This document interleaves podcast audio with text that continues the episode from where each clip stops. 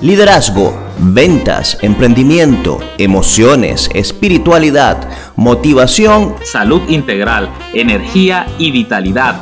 Y otros temas afines para el desarrollo y el crecimiento del alma, cuerpo y mente.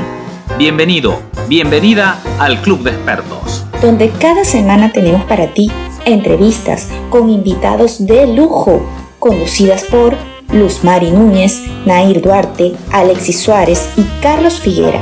Libres de juicios, llenos de amor.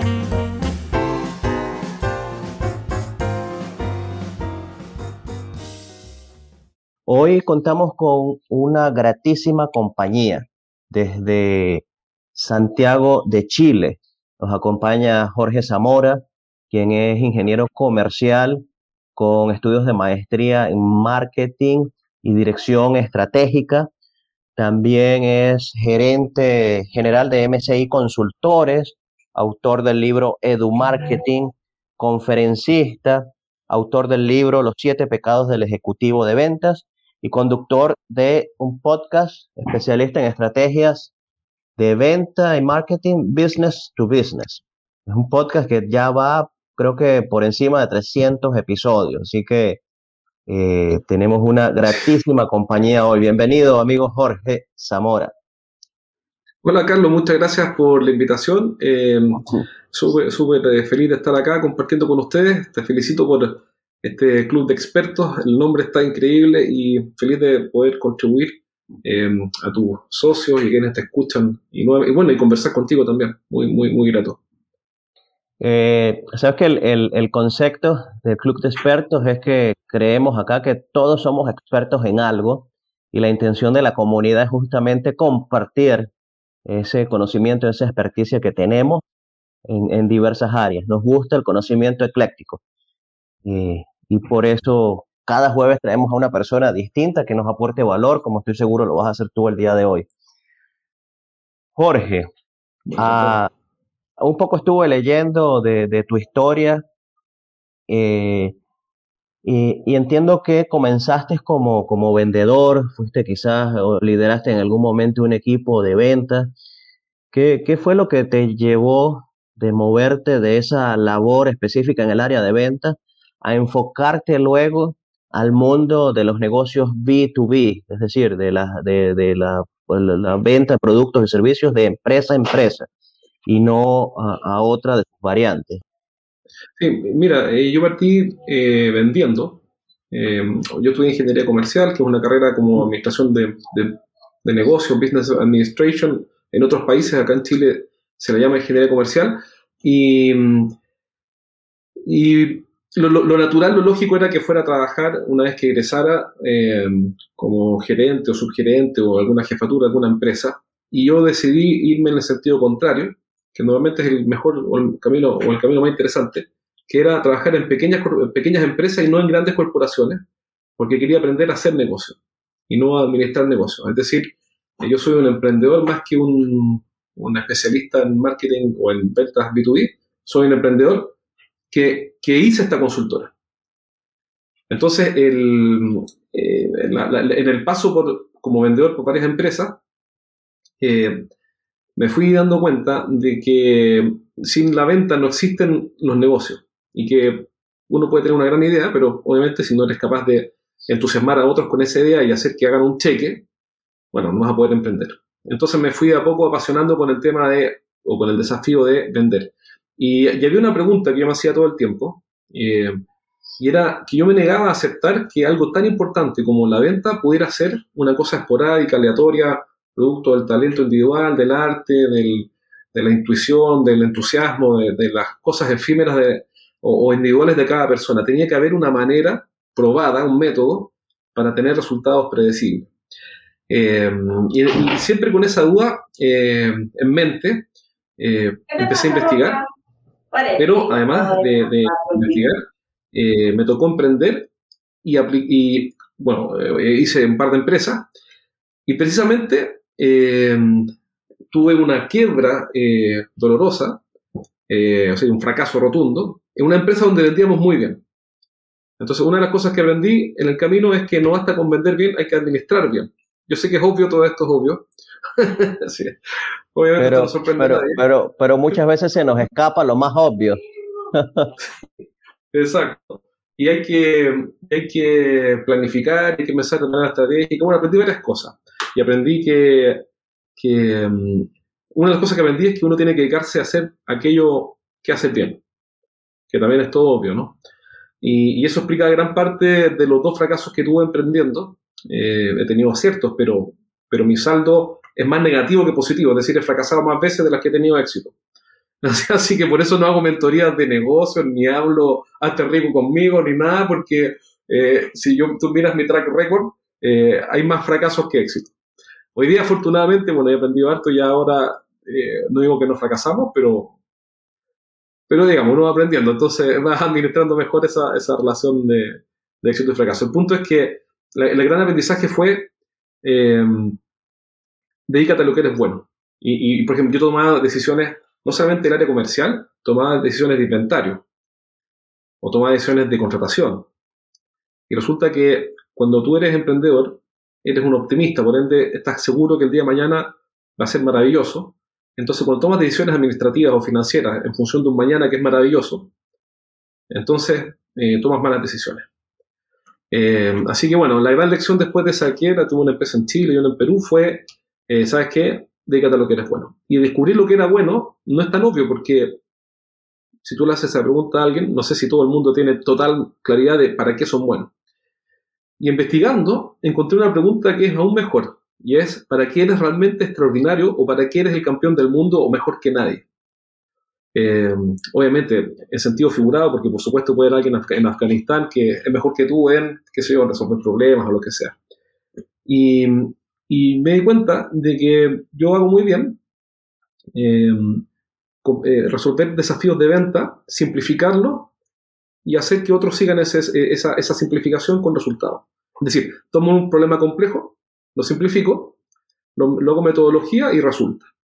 Entonces dije, ok, voy a armar un negocio en función de esa fortaleza única y de ahí no me voy a mover. Aunque me inviten a proyectos y otras cosas donde tenga otros roles, no voy a asumir nunca un rol que sea diferente a ese y, me he mantenido en eso y gracias a Dios nos ha ido muy bien eh, en esta consultora que nació del fondo de esos fracasos y de, y de esas reflexiones eh, internas. Sí. Oye, fíjate qué, qué curioso, ¿no? Porque hay una, hay una frase, no recuerdo de quién es, que dice algo así como que si no, no, no has logrado nada importante en tu vida, significa que no has, no has fracasado lo suficiente. Entonces, eh, pareciera, que, sí, pareciera que sí es importante ver el background eh, y, y, buscar aquella persona que ha fracasado más, porque es la que se ha atrevido a hacer, a hacer cosas. Es que yo creo en eso. Yo creo que hay que atreverse porque lo peor que puede pasar es que, lo, peor, lo peor, lo peor, seamos honestos, lo peor que podría pasar es que te vayas a la casa de tus padres a los 40 años a vivir con ellos un año. Eh, pero digamos, hay cosas más graves en la vida. Afortunadamente nunca, nunca llegué a eso, pero, pero yo creo que lo que tú dices es cierto, hay que atreverse, porque si no, te vas a arrepentir después. ¿Cómo habría sido si... Así, no, que, y que hay, hay eh, justamente eso que comentas de, saber en qué es lo que eres extraordinariamente bueno, muchas veces es eh, complicado conseguirlo porque pues no nos atrevemos a probar más cosas. y yo creo que el camino eh, de lograrlo es justamente mantenerse en movimiento, mantenerse buscando cosas, mantener una actitud de curiosidad en la vida. Así que pues... Eso es totalmente clave. Ahora, Jorge, ¿qué, qué, qué fue exactamente lo que, lo que te llevó o, qué te atrapó del mundo empresa a empresa y no te dedicaste, por ejemplo, a las ventas del marketing de persona a persona o de empresa a persona? Sí, mira, en realidad, más que ser la decisión fruto de un razonamiento muy profundo, es que yo sé que yo instintivamente o intuitivamente siempre trato de ir en la dirección contraria.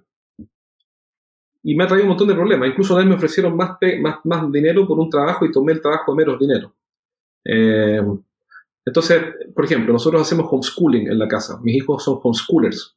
No van al colegio. Nosotros no vivimos en la ciudad, vivimos fuera de la ciudad. Eh, a mis hijos les enseño sobre emprendimiento. Tienen un profesor, profesor, de filosofía y un profesor de programación. Entonces nosotros cada vez, que, cada vez que podemos ir contra la corriente, eh, lo hacemos. Em, entonces, todas las escuelas de marketing y de negocios en general, casi todas, están concentradas en el B2C o Business to Consumer o como quieran llamarlo, pero en el fondo en el consumo masivo. Pero nadie se quiere meter, o por alguna razón, en el gris y, anticuado mundo de vender eh, cosas poco sexy o poco eh, cool, como por ejemplo, nosotros tenemos clientes que venden eh, riego tecnificado, ingeniería en riego, eficiencia energética, camiones de carga, generadores, equipos de respaldo de energía, UPS de alta potencia, semen de toro. Entonces, eh, y el semen de toro hay que saber venderlo, no, no, no es tan fácil, ¿no? Depende del toro, eh, cuál es la calidad del semen y tiene distintas tipologías, hay, hay formas de venderlo. Y, eh, se lidera un equipo de venta distinto cuando vende semen de toro que cuando venden otras cosas. Entonces, el mundo más abandonado, donde menos personas estaban ayudando y creando valor, es, en mi experiencia, el mundo de las ventas empresa a empresa. Y la mayoría de la gente está en el mundo del consumo masivo, que lo hacen fantásticamente bien. Así que no fue más que eso. Ya. Pero fíjate que, que, ok, tú mencionas que de alguna manera llegas a esta empresa, eh, evalúas qué es lo que se hace eh, y armas un, un, sistema, una metodología y la pones allí para que todo el equipo eh, lo siga y pueda lograr resultados. Ahora, hay algo que usualmente sucede y, y quizás lo has visto mucho que es que la empresa tiene a un muy buen vendedor y a ese muy buen vendedor lo promueve a gerente del equipo de ventas. Entonces, la empresa lo que hace allí en muchas ocasiones es que pierde a un muy buen vendedor y gana un mal gerente. ¿Cómo, cómo, cómo comienzas tú a, evaluar todo esto? ¿Qué, ¿Qué, trabajo haces? Porque entiendo que te enfocas también en el, en el gerente. Eh, y luego, si es necesario, en el resto del equipo. ¿Cómo comienza ese trabajo? Nosotros, originalmente eh, capacitábamos equipos de venta. Y tenemos, tenemos un cliente acá con quien comenzamos a trabajar hace varios años atrás, aquí cerca, en la zona sur de Santiago. Y, mm, me dijo, mira, tus cursos son entretenidísimos, estamos muy contentos y muy agradecidos, eh, pero no hemos vendido ni un peso más, digamos. Pero lo hemos pasado muy bien. Así que, así que eh, no vamos a seguir trabajando contigo porque la verdad lo pasamos muy bien, pero digamos, no vendemos nada. Entonces, eh, cuando tú vienes saliendo de una quiebra y, y, estás emprendiendo, esta empresa que entrena vendedores, y te dicen que tu producto no sirve para nada, es momento para al menos hacer una reflexión de qué está pasando, porque tú no puedes tener un producto que es una basura que no sirve para nada, básicamente. Será bonito, pero no sirve para nada. Eh, yo llevaba tiempo entrenando equipos de venta, es decir, mientras tenía estos otros emprendimientos, uno en Santiago y otro en Lima, tenía también este pequeño emprendimiento de entrenar equipos de venta porque me gustaba mucho, lo disfrutaba. Entonces, lo que hice fue potenciar después la consultora. Y, llevábamos un tiempo y nunca me habían dicho eh, eso. Es muy duro cuando alguien te dice, mira, muchas gracias Carlos por haber trabajado con nosotros, ¿cuánto te debemos? Tantos miles de dólares, perfecto, aquí está el cheque lo que sí te quiero decir es que no sirve para nada lo que hace. Entonces, eh, dijimos, bueno, duro. pensemos de otra manera acá. Un golpe duro al ego y, una alerta, ¿no? Sobre todo cuando ya has fracasado dos veces, tres veces. La primera empresa también falló. Eh, entonces, no, que ya está bien, la primera, la, primera, la segunda, pero no puedes estar dedicado toda la vida a fracasar y a, cerrar negocios. Eh, además, yo tenía, estaba casado, hijos y tal. Y tal. Entonces, la pregunta era, bueno, ¿por qué pasa esto? ¿Qué pasa si lo hacemos al revés? Y te digo que fue, no fue un estudio científico, nada por el estilo. En vez de nosotros capacitar a los vendedores, vamos a decirle a ellos que nos capaciten a nosotros. Cuando ya te dicen que no vas a, no vas a seguir después de fin de mes, ya está todo perdido. Entonces, lo peor que puede pasar es nada, porque ya te dijeron que no vas a seguir, que eso ya ahora estamos 16, creo 18 de febrero, y te dicen llegamos hasta el 28 de febrero, estas 10 días que quedan, ¿Qué es lo más grave que puede pasar si es que tú haces que los vendedores te enseñan a ti? Nada. Entonces dije, ok, perfecto, entiendo, no sé qué. Y hablé con el equipo de venta y le dije, ¿saben qué? El próximo viernes ustedes nos van a entrenar a nosotros. Es decir, cada vendedor va a asumir la responsabilidad de entrenar al resto del equipo. De acuerdo a ciertas pautas. y por supuesto que pusieron el grito en el cielo. dije, pero ¿cómo nosotros? Si tú eres el experto, tú nos tienes que enseñar. Y el otro que es experto técnicamente es mi jefe, él nos tiene que enseñar. Entonces le, respondí, mira, es posible, pero vamos a ver qué, qué ocurre. Y ahí se prendió una luz, una luz de, esperanza, entre comillas, porque el resultado fue fantástico. Le entregamos la responsabilidad del aprendizaje al alumno, se la sacamos al maestro. Y fue, el resultado fue increíble. El cliente cortó el contrato, tal como había dicho, pero alcanzamos a ver en, como en 10 días o en 2 semanas cómo personas que estaban completamente eh, reactivas y lejos, eh, sacándose la responsabilidad del aprendizaje, eh, esas personas cómo empezaron a, hacerse cargo. Y, y, el resultado fue bien interesante. Dijimos que hay una oportunidad. Entonces, con los próximos clientes que teníamos, repetimos el ejercicio y las cosas mejoraron. Cuento corto, de este fracaso, o, casi fracaso con este cliente, eh, encontramos que nada supera hasta aquí, por lo menos lo que hemos probado. Nosotros trabajamos con 30 equipos de venta todos los meses. Eh, y, lo que mejor funciona es decir, ¿sabe qué? ¿Usted quiere aprender, quiere mejorar? Sí, hágalo. Eh, y nosotros te vamos a facilitar el camino, te vamos a dar la pauta, pero no vamos, a, no vamos a aprender por ti. Es decir, la única persona que puede aprender es tú. Y el segundo cambio vino cuando dijimos, ok, pero cuando nosotros nos vamos, todo vuelve a la normalidad, ¿no? Nos contratan, llamamos a alguien después, bueno, ¿cómo te ha ido, Carlos, con tu equipo, etcétera? Mira, muy bien, muy bien, gracias, pero bueno, pero en realidad volvió todo a ser como era antes. Entonces contrataban un equipo de asesores, un par de asesores a cargo de un proyecto, generábamos un cambio, nos íbamos y todo volvía a su estado inicial. Entonces dijimos, bueno, pero ¿por qué pasa esto? Claro, pero piénsalo así, si, el entrenador, el coach, en tu caso, el coach, hace coaching, se va el coach, se acaba el coaching. Básicamente, ¿no? No hay que ser así muy experto. Yo no soy coach por lo demás. Eh, el podcast se llama El Coach, pero es porque me dicen así, pero yo no soy coach, por si acaso. No hago coaching. pero me dicen, ah, llegó el coach, y todo el mundo dice coach, porque esa palabra a veces no se entiende bien qué significa, y bueno, ahí quedó el nombre. Correcto. Pero digamos, pero el punto es que se va el coach y se acaba el coaching. la pregunta obvia es, bueno, ¿cómo hacemos que no se acabe? Obvio, ¿no? Y la respuesta natural es, bueno, hagamos, convertamos a un jefe en coach. Y si hacemos eso, entonces mantenemos el efecto de los cambios que queremos implementar. Fantástico. Pero hay un problema, nosotros no somos coaches y menos somos formadores de coaches. Entonces, ¿cómo podemos resolver el problema? Bueno, hagamos lo que hacen los coaches. es decir, usemos checklist eh, en base a preguntas del mundo del coaching para que un tipo que ni siquiera sabe lo que es el coaching actúe como coach y en el camino al hacer vaya aprendiendo y reflexionando sobre cuestiones de coaching y veamos qué ocurre.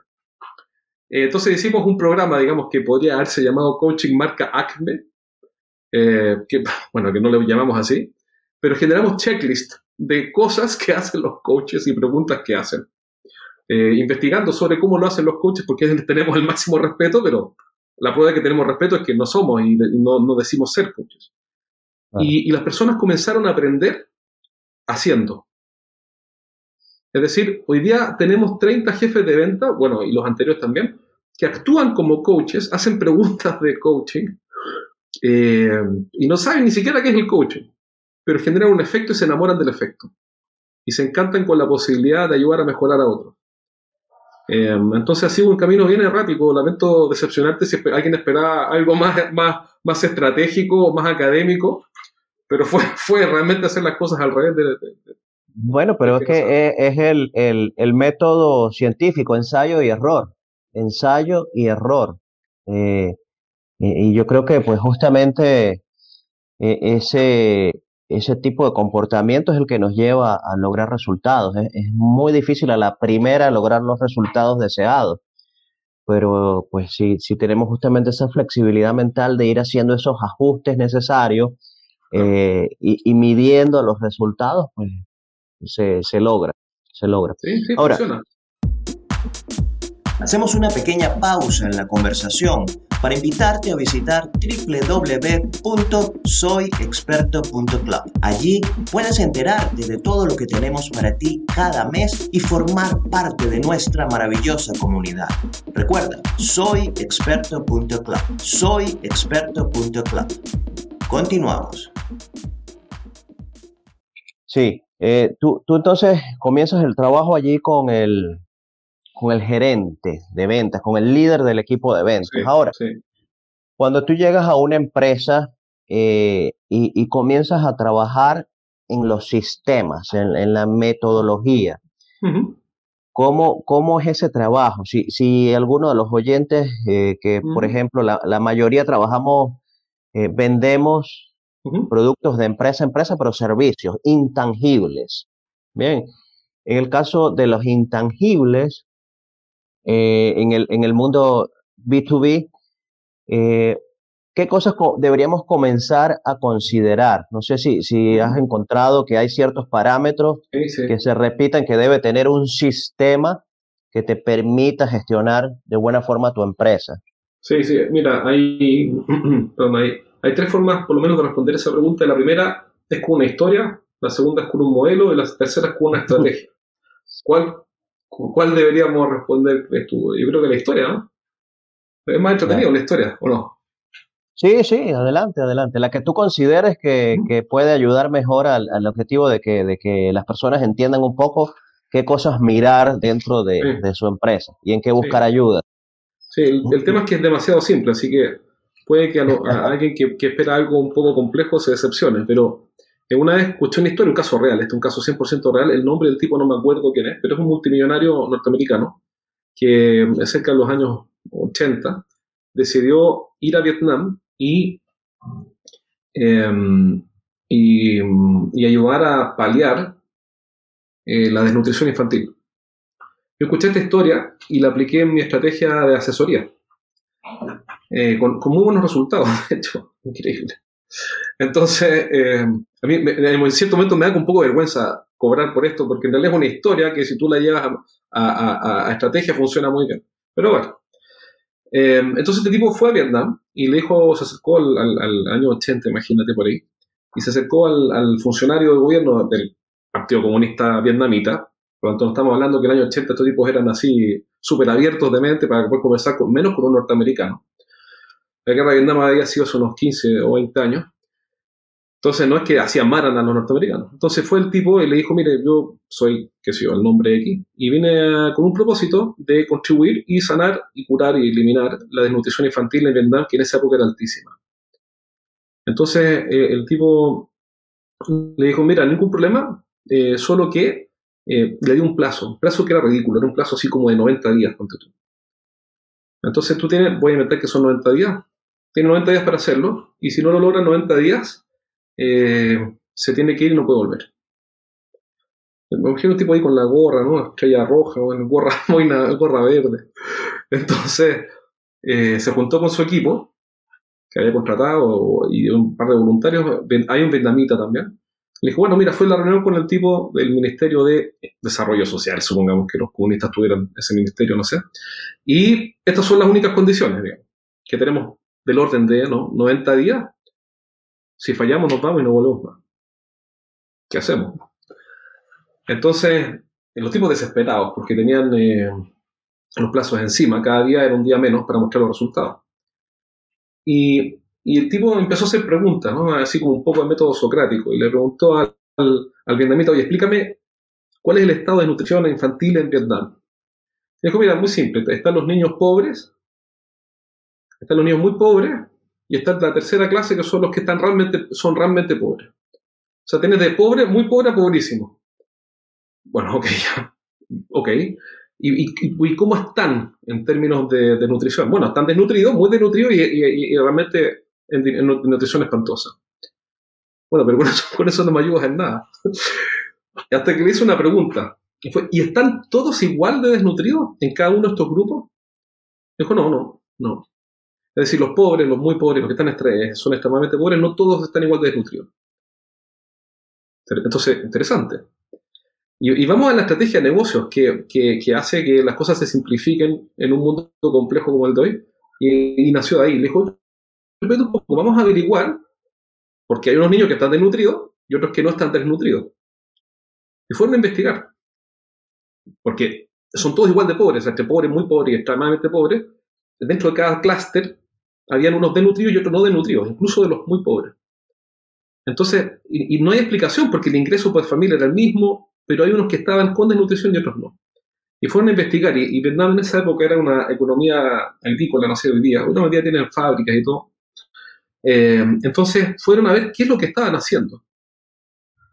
Y lo que ocurría era que los papás que trabajaban en, los arrozales iban recogiendo eh, unos camarones de tierra, una especie de camarones de tierra, unos caracoles y unos gusanos que tienen mucha proteína. Se lo metían en los bolsillos y cuando llegaban a la casa los hervían en la comida. En cambio, los papás que no hacían eso, ah, y, pero no todos los padres hacían eso, sino que algunos hacían eso. Y lo otro que hacían es que algunos padres le daban cuatro, cuatro raciones de comida a su hijo a lo largo del día, la misma cantidad de comida, y otros se lo daban de un golpe. Entonces, el grupo que daba la comida en raciones y que además recogía larvas, eh, caracoles y cabrones de tierra, caracoles en, los, arrozales, y los cocía con, el arroz, tenían niños sanos. Suplían la déficit, el déficit de proteínas eh, de esa manera. Entonces, ¿qué fue lo que hicieron? Dijeron, bueno, entonces hagamos lo que funciona. Y la, experiencia fue sencillamente clonar lo que algunos padres hacían con éxito. Y lograron revertir la, solo con esa estrategia, lograron revertir la desnutrición infantil solo haciendo lo que funciona y dejando de hacer lo que no funciona. Entonces, cuando las personas quieren resolver un problema empresarial o de, de venta, dejan de hacer lo que funciona y se ponen a buscar cosas y hacer cosas que no funcionan. Entonces, hoy día en la mañana trabajé con un cliente que, quería eh, ganar más y, después de analizar los números, la respuesta fue dejemos de perder. Es decir, dejar de hacer lo que no funciona. ¿Y por qué? Porque bajo un cierto monto de transacciones, él pierde, pierde plata. Cada vez que hace una transacción inferior, vamos a calcular el punto, el punto exacto, pero es del orden de los 300 dólares. Si él emite una factura por 300 dólares, el costo de administración de esa factura eh, supera el margen. Y por lo tanto, cada vez que factura 300 dólares o menos, pierde plata. Entonces, para ganar plata, lo que vamos a hacer es dejar de facturar órdenes de 300 dólares o menos. Es decir, vamos a dejar de hacer lo que no funciona. Entonces, cuando tú me preguntas, bueno, ¿cuál es la mejor manera? Si el secreto o, alguien pregunta, ¿cuál es la última tecnología? ¿Será LinkedIn? ¿Será Twitter? ¿Será Clubhouse, será eh, TikTok eh, o tengo que hacer un podcast. Haz lo que funciona. Y lo que funciona te llevó hasta acá. Yo sé que dicen, no, que llegó hasta aquí no te va a permitir llegar a no sé dónde. Y está bien, pero eso no quiere decir que interrumpas lo que funciona. Es decir, piensa qué has hecho en el pasado para vender con éxito. Y ahora, y aquí viene la, la receta mágica, repítelo. Pero es demasiado simple. Y, hay algo fundamental entonces, que, usualmente para poder llegar a eso que plantea, eh, pues debemos tener la data que analizar, tener los registros. Eh, eh, importante entonces también tener, sin importar el tamaño de nuestra empresa, un orden que nos permita llegar a, analizar ese tipo de cosas y poder percibir qué es lo que no nos está funcionando lo, e, es, como el, el, Pareto, el 80-20. Eh, tú, tú, sería como encontrar ese, eh, ese 20% que es lo que nos da eh, los mejores resultados y, darle duro por allí. Sí, y dejar de hacer lo que te hace perder plata. Lo, claro. Porque, porque todas las empresas pierden, bueno, no quiero decir todas, pero muy, tengo un cliente, teníamos un cliente con el que trabajamos hace tres años atrás, una empresa de transporte. Y el tipo decía, no sé qué pasa, que no crecemos, tratamos de crecer y no crecemos. Analizamos los números. Y el tipo perdía 2 millones de dólares cada año en clientes que se iban. Y vendía 3 millones de dólares más a clientes nuevos. Entonces, ¿cuánto crecía? 3 menos 2, 1. Con un nivel de desgaste espantoso. nuestra estrategia así súper eh, genial, súper visionaria fue, ¿qué te parece que dejemos de perder 2 millones de dólares al año? Y si dejamos de perder, entonces comenzamos a ganar. Em, todos los negocios tienen fugas, o de dinero o de clientes. Eh, entonces lo primero es detener la fuga antes de ir a buscar un ingreso adicional. Es decir, el, para, para, para, que las ventas mejoren, em, eh, puede ser mejor dejar de hacer algo que hacer algo. Nosotros conversamos un rato recién antes de entrar a esta, esta reunión, a esta conversa. Por ejemplo, apaga Twitter o, desinstala las redes sociales de tu teléfono y probablemente liberes más de 30 o 40 minutos diarios, eh, que es el primer paso para hacer una prospección o, para hacer un funnel de venta o para hacer alguna cosa. Pero primero, para, para vender más no siempre hay que hacer más, muchas veces hay que dejar de hacer. Dejar de perder tiempo con clientes que no van a pagar, dejar de perder tiempo con ideas de algún tipo que te quiere meter en su red de, de asociaciones o de alianzas que no valen ni un cobre porque no vas a vender nada. Dejar de eh, no sé, qué sé yo, de dejar de, hacer cosas que no contribuyen definitivamente y solo repetir las que sí funcionan antes de innovar. Es decir, yo no, yo no soy contrario a la innovación, ni, ni, quiero dar recetas así para la vida. La innovación me parece genial, pero me parece una estupidez innovar si tú no eres capaz ni siquiera de repetir lo que funciona. ¿Por qué te vas a poner a investigar cómo funciona? ¿Ah? Eh, no, no, que, que interesante eh, porque bueno, eh, justamente hace, hace un instante habíamos invertido los roles en la conversación y Jorge me estaba entrevistando para su podcast y, y, entonces pues hay, hay muchas similitudes en ambas cosas porque es justamente pensar que, oye, en, en mi empresa para poder ganar más, yo tengo que dejar de hacer cosas. Y, y, pudiera parecer como paradójico, o absurdo, pero bueno, ¿y cómo es eso? ¿Cómo es que yo voy a hacer menos cosas para ganar más? Corta, mira, corta el que hizo esto de forma magistral, eh, Jack Welch. Cuando el, Jack Welch era el gerente general o el CEO de, General Electric. Le preguntaron, oiga, ¿cómo lo hizo para que le fuera tan bien? Tuvo una empresa que está tambaleando, a punto de caerse, y la llevó a un nuevo nivel. Y el tipo dijo, mira, una de las cosas que hice fue que todos los negocios, los que pierdo plata, les di a los gerentes a cargo de ese negocio, de esa división, tres opciones. Lo arreglas en X, vamos a inventar en, en 60 días, lo arreglas en 60 días y pasa números azules. Lo cerramos o lo vendemos. Y, este es el plazo. Y cortó la hemorragia. Bueno, y, si tú dejas de perder, voy inventar el caso de General Electric, supongamos, no sé, dejas de perder 30 millones de dólares eh, o 300 millones de dólares al año en divisiones que generan pérdida, si tú las cortas, generas utilidades pero por supuesto, porque eso se está comiendo el, margen. Hay una, hay, una, hay una empresa retail chilena, creo que es la Polar, no me acuerdo, no me acuerdo cuál fue, que tenía una operación en Colombia y perdía plata, todos los años en Colombia. Bueno, la cerró y la acción subió, por supuesto, porque, porque, es lógico, porque dejó de perder. Entonces, para ganar más, muchas veces es mejor dejar de perder, porque implica no hacer versus hacer hay un mejor uso de la energía eh, y además te sacas cosas de encima. Entonces, primero dejar de perder tiempo en lo que no me genera negocios para liberar tiempo en lo que me genera negocios. Mira lo que estamos hablando, Dios mío, es súper simple, pero... Es la, optimización, justamente la optimización. Sí. Ahora, y mira, ya... Sí, adelante, adelante. Para solamente con el tema del, de la Rosal, de los vietnamitas y tal, eh, hicimos una serie de entrevistas a los gerentes en una empresa de ingeniería preguntando qué es lo que funciona. Para repetirlo, es decir, los caracoles en, la olla de arroz, ¿no? ¿Y qué es lo que no funciona? Para descontinuarlo. Y ahí con que nos encontramos. Que todos sabían la respuesta, las respuestas son todas iguales. Todos en la empresa sabían qué es lo que funciona para que esa empresa de ingeniería aumentara sus ingresos. Y todos sabían qué es lo que no funcionaba. Pero nunca habían hecho la pregunta, y en base a esa pregunta, fijar un plan de acción.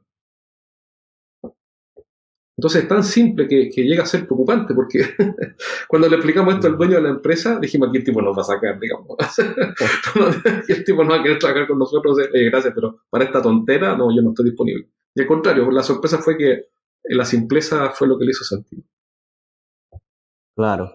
Ahora, eh, una, una vez que ya sabemos, que hemos analizado eh, nuestro negocio, que sabemos ya qué es lo que no funciona y dejamos de hacerlo, nos enfocamos en lo que sí funciona, eh, ¿qué características deberían tener esos sistemas que diseñemos, que entiendo que pues va adaptado a la necesidad de cada una de, de las empresas, del ramo, etcétera, pero para qué características debería tener para magnificar entonces eso que sí está funcionando y que sí, y, que sí nos está dando rentabilidad.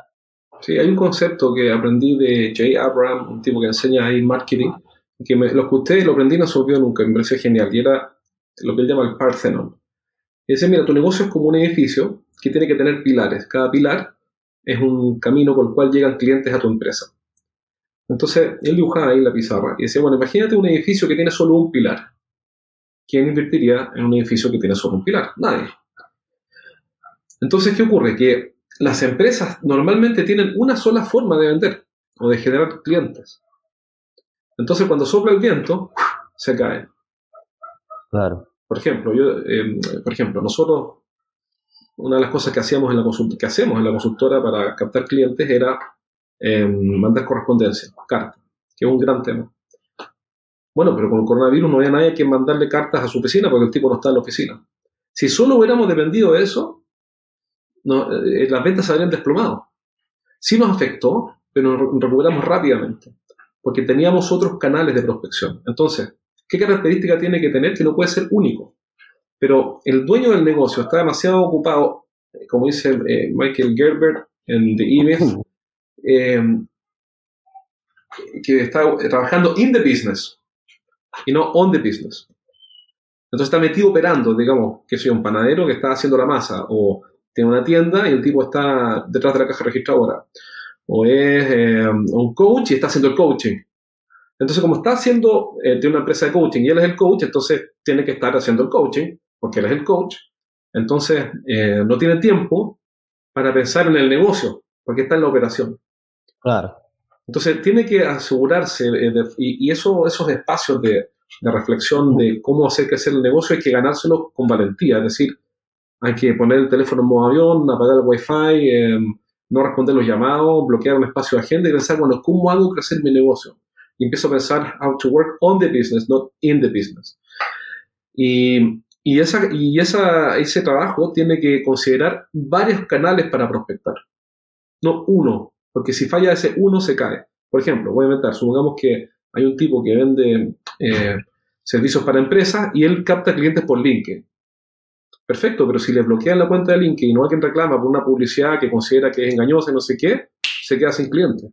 ¿Cuántas veces pasa en la campaña de Facebook que cierran la cuenta por algún error, por alguna denuncia que fue contra el compliance de no sé qué y ¡pum! Le cierran. Claro. Entonces, lo que tienes que tener es una serie de pilares que sostienen tu negocio. ¿Por cuál partir? Por uno. ¿Por cuál seguir siempre por otro? ¿Para qué? Para que tengas clientes que entran por LinkedIn. Yo tengo clientes que entran por referidos que proactivamente yo busco. Tengo clientes que llegan por un artículo que, publico en una revista. Eh, tengo clientes porque tengo un podcast. Llegan clientes porque publico en, qué sé yo, en, hago seminarios en gremios. Eh, capto clientes porque tengo partners. Entonces, eh, tengo que tener una serie de, de, canales de prospección. ¿Para qué? Para tener un negocio robusto que, resista los temporales. Porque si no, si dependo solo de los vendedores, o solo de los referidos, o solo de los partners, o solo de esto, y algo falla, tengo que cerrar el negocio. Claro, e-, es dedicar entonces también tiempo a, bueno, que justamente cuando dejo de hacer lo que no da resultado, eh, tengo posibilidad de ponerme a, realmente gerenciar eh, y, no a operar el, negocio. Este, eh, y justamente esos roles se, se, suelen equivocar. No sé si en Chile eh, hay, hay, un dicho, pues, yo soy venezolano, en Venezuela se suele decir que el, ojo del amo engorda el ganado. Sí, sí, sí. Este, no, no sé si en Chile se mantiene. Pero, pero sí, también es importante pues, eh, eh, tomar esa perspectiva y esa distancia del negocio y verlo desde afuera para, para encontrar esos múltiples canales. Y, pero sin volverse loco, parte con uno. después con otro, nunca dejas de agregar. Em, y vas agregando otro y después otro. Entonces, em, una cosa que, por ejemplo, te permite liberar ese tiempo para pensar es despedir clientes. Si tú no eres capaz de despedir un mal cliente es porque no estás haciendo el negocio. Eh, hay que sumar por sustracción, es decir, eh, un cliente que te quita tiempo, que te desgasta la relación, que no te valora, no te respeta, te paga poco, córtalo, libera, por ejemplo, en este caso ficticio, libera, qué sé yo, tres o cinco horas a la semana, 20 horas al mes y las inviertes en captar buenos clientes. Claro. Sí. Ok, entonces eh, ya entendemos que eh, mm, debemos enfocarnos en, un canal de prospección, dominarlo, eh, comenzar a obtener buenos resultados y, y, paulatinamente ir agregando otros canales. Sí. Entonces, decías hace un instante que pues tú no eres enemigo de la innovación. En lo absoluto. Pero que es absoluto, que es absurdo innovar si yo no he hecho las, cosas que hemos mencionado anteriormente. Entonces, no, mire, me refiero que innovar está genial, pero innovar significa cambiar algo. Claro. Pero si no existe ese algo porque has sido incapaz de repetirlo, ¿cómo vas a innovar en un método si no tienes un método? La, acción imperfecta eh, es, previa a la innovación. Entonces, por ejemplo, si yo, nosotros prospectamos llamando por teléfono, voy a suponer, primero tengo que ser consistente llamando por teléfono para poder hacer una innovación. O si no, la gente empieza a, Los gringos tienen un término que refleja muy bien el concepto. Siempre están preocupados de, un nuevo shiny object. Entonces están pensando, no, es que ahora escuché que hay que meterse a Instagram y se meten a Instagram, ¿no? Y no consiguen nada. Entonces van a un almuerzo con la familia y el primo que está ahí, que no tiene idea de negocio ni de venta, le dice, oye, tú no estás en, eh, en TikTok no, que TikTok. Ah, con son, no es nada. Claro, tienes que meter TikTok, es lo que va a ser el futuro. Los jóvenes van a comprarte en 20 años más. Bueno, me meto a TikTok. Pero el tipo no consigue nada porque no persevera. Entonces después va, se mete a LinkedIn y ve un webinar de cómo captar clientes usando email marketing. Se mete al webinar y compra el curso, queda feliz, manda tres emails y no vende nada.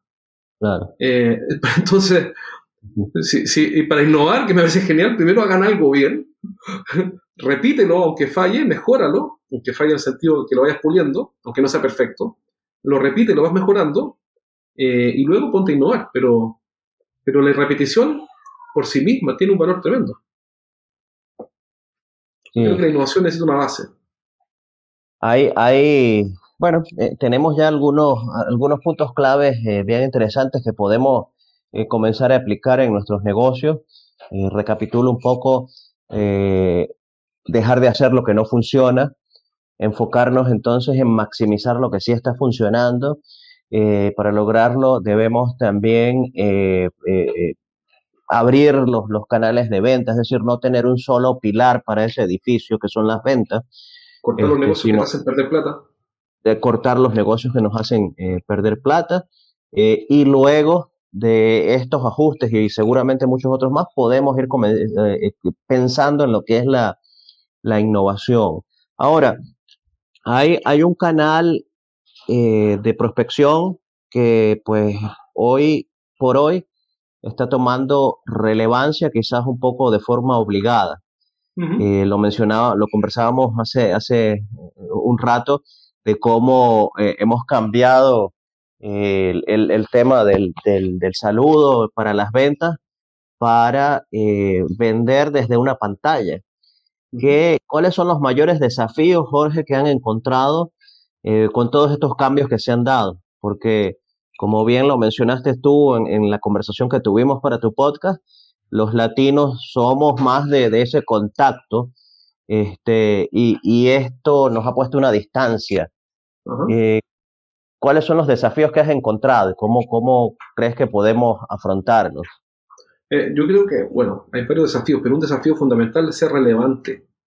Es muy fácil ser irrelevante en esta vida en términos de, cara al cliente. No digo que como padre seas irrelevante, ni como dueño de casa seas irrelevante, ni como mamá seas irrelevante, sino que a ojos del cliente pasar a ser irrelevante es lo más fácil del mundo. ¿Por qué? Porque hoy día los clientes tienen exceso de oferta, exceso de alternativas y tienen escasez de tiempo. Es decir, tienen casi nada de tiempo y muchísimas opciones. Entonces, el escenario nos comoditiza, por definición, porque si tengo 40 alternativas para empresas de servicios que me hagan el aseo en la empresa y tengo poco tiempo, entonces puedo actuar como un pequeño tirano y lograr que la gente corra por hacer el negocio. ¿Me entiendes? Entonces, el, desafío, eh, creo, que es convertirnos en una opción relevante, tal que sea completamente diferente a, otras. Ahora, ese desafío siempre ha existido, desde hace muchos años que existe. El tema es que hoy día es digital. Claro. Antes yo podía, qué sé yo, eh, un vendedor podía golpear una puerta o dejarse caer en una empresa, preguntarle al guardia, a la secretaria, cómo se llama el gerente que toma la decisión de no sé qué. Hoy día ese gerente está en LinkedIn, está agotado porque ha estado seis horas en reuniones por Zoom, o está en Facebook, o está en LinkedIn, o está en Twitter y apaga la pantalla y cuando le llega un email no lo quiere ver. Y no quiere recibir una llamada eh, ofreciéndole un servicio. Entonces, eh, creo que hoy día el desafío principal es ser tan interesante. Hay un libro de, también, creo que es también de Col Newport, que se llama So Good They Can't Ignore You. Tienes que ser tan bueno que no puedan ignorarte. Este nuevo escenario yo creo que es muy cruel con, los, con quienes tienen desempeños promedio, eh, porque el promedio va a ser insuficiente, creo. Sí. Es decir, eh, hay, que, em, hay que ser tan interesante, tan atractivo, que el tipo pueda, que el cliente diga, aquí eh, sí vale la pena la interrupción. Es decir, esta persona que me está hablando en LinkedIn es tan interesante que es completamente diferente a todos los otros irrelevantes. Esto, esto siempre existió, pero hoy día es más difícil porque, porque la, la, pantalla nos puso una distancia. No, y el, el, tema de que, por ejemplo, en el mundo offline, eh, yo necesitaba ser relevante o llamar la atención en un entorno pues controlado limitado sí ahora aquí es eh, esto de la digitalización nos, nos, nos lleva a, resaltar prácticamente eh, entre, entre el mundo entero que está conectado a través del internet y ahí allí está el desafío tiene que ser una este oye pero un un, un interés eh, muy, muy relevante que, que busquemos en el, Ahora, la, Fórmula, la fórmula tampoco es compleja, pareciera ser un gran desafío. en mi opinión, el gran desafío es la perseverancia. La gente abandona la carrera, la gente cree que si hace un podcast en el programa 30, eh, lo van a llamar para contratarlo. Eso, no, no, va a ocurrir. Eh, no, no, sé cuántos episodios llevas en este programa. No, acá estamos comenzando. El, proyecto Club de Expertos comenzó en el mes de enero. Ah, eh, sí, eh, este sería el episodio, ah, no sé, 10 quizás. A mí me llegó mi primer cliente después, no recuerdo exactamente, pero por lo menos 150 episodios después. Mm, imagínate. Em, entonces, hay gente, yo me acuerdo que conocí a un tipo que partió haciendo un podcast en la misma época. Y el tipo hizo 30 episodios y se vendió.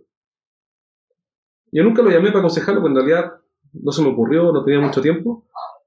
Pero, pero mm, si, alguien busca eh, eh, resultados sin esfuerzo y sin perseverar, está frito. Esto es una...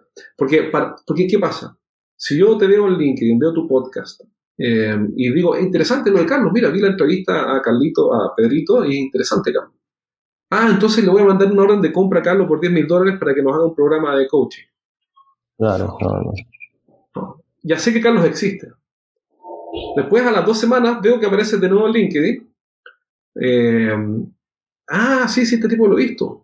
¿De qué están hablando? Ah, mira, está hablando con un tipo de venta. Ah, mira, Carlos entrevista gente de venta, curioso. Puta experto, ok. Entonces, son, eh, en el largo plazo, se dice que son entre 20 a 50 contactos antes de que alguien te diga, Carlos, me gustaría que me ayude. Entre 20 a 50. Estuve en un curso hace poco y esas son las últimas estadísticas que hay. Entre 20 a 50. hay tipos que hacen 30 podcasts y se rinden. O, sea, ¿de, qué estamos hablando? ¿Me entiendes? Entonces, la, relevancia la consigues primero por repetición.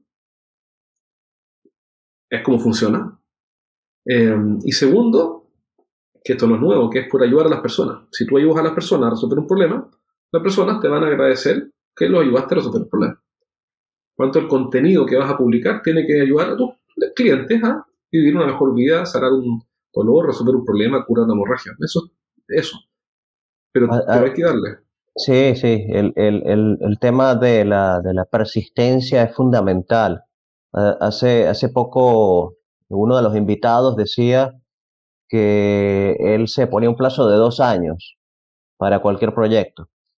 Este, y que, que fue algo que aprendió de sus padres. Sus padres viajan mucho y que ellos se daban un plazo de dos años para, para conocer el país o la ciudad donde estaban y que él lo adoptó. Y entonces cada vez que él lanza un nuevo plan de formación, un nuevo proyecto, él se da un plazo de dos años para hacer que, que funcione.